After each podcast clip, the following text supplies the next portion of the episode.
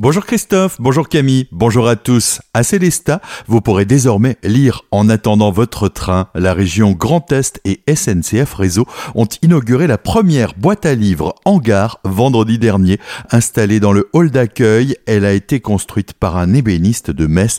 On en parle avec Nadège Hornbeck, vice-présidente de la région. C'est un projet qui est porté euh, par la région Grand Est et SNCF Connexion. Euh, l'idée, c'était euh, d'ouvrir la culture en gare. Il y a énormément de, de, personnes qui passent chaque jour en gare et qui prennent le train, qui attendent des fois également les trains. il nous a paru pertinent de, de, pouvoir créer un partenariat autour de la culture et autour aussi de la lecture. et c'est pour cela que, que, nous avons collaboré et que nous avons inauguré aujourd'hui la boîte à livres à Célestat. Des propos recueilli par Jérémy Ranger, une boîte à livres facile d'ailleurs à retrouver puisqu'une fresque a été dessinée par les attes Évasion de Célestat à proximité.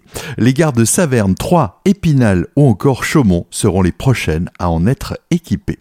Un million d'euros, c'est le montant de l'investissement pour des travaux d'extension du réseau cyclable à Colmar.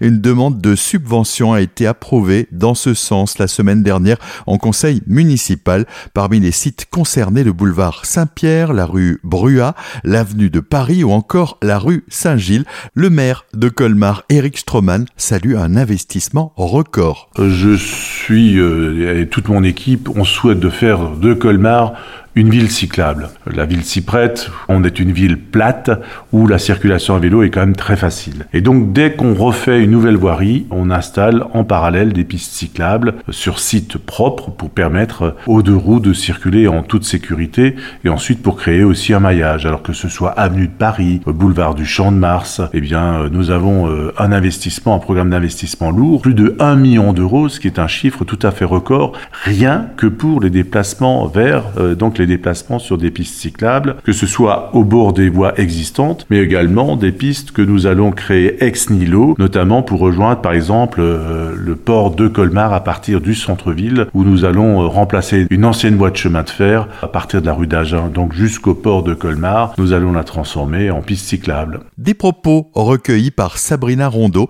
Retrouvez le détail du conseil municipal de Colmar sur le site azur-fm.com, rubrique Actualité régionale. Après deux années perturbées par la pandémie, le Corso Fleuri de Célestat est de retour les 13 et 14 août prochains. La ville recherche du personnel pour le samedi 13 août afin d'assurer le bon déroulement de cette manifestation qui constituera l'un des temps forts de cet été.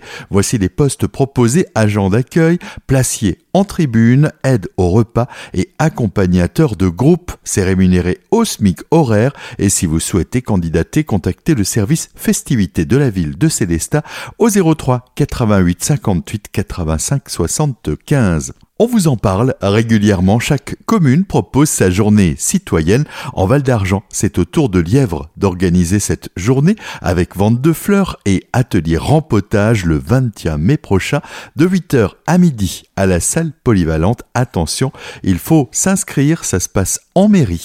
Turkheim, un adolescent de 14 ans a été gravement blessé à la suite d'une chute sur le site de la papeterie désaffectée de Turkheim dimanche 1er mai vers 16h. C'est le plancher en bois qui aurait cédé. Benoît Schlussel, le maire de Turkheim qui s'est rendu sur les lieux, rappelle combien ce site est dangereux. La victime a été évacuée en urgence absolue à l'hôpital Pasteur. Une enquête a été ouverte jeudi dernier. Le conseil municipal avait d'ailleurs approuvé la modification du plan local d'urbanisme le plus permettant la reconversion de ce site en zone d'habitation. Tout de suite, c'est le retour de la matinale et c'est avec Christophe et Camille.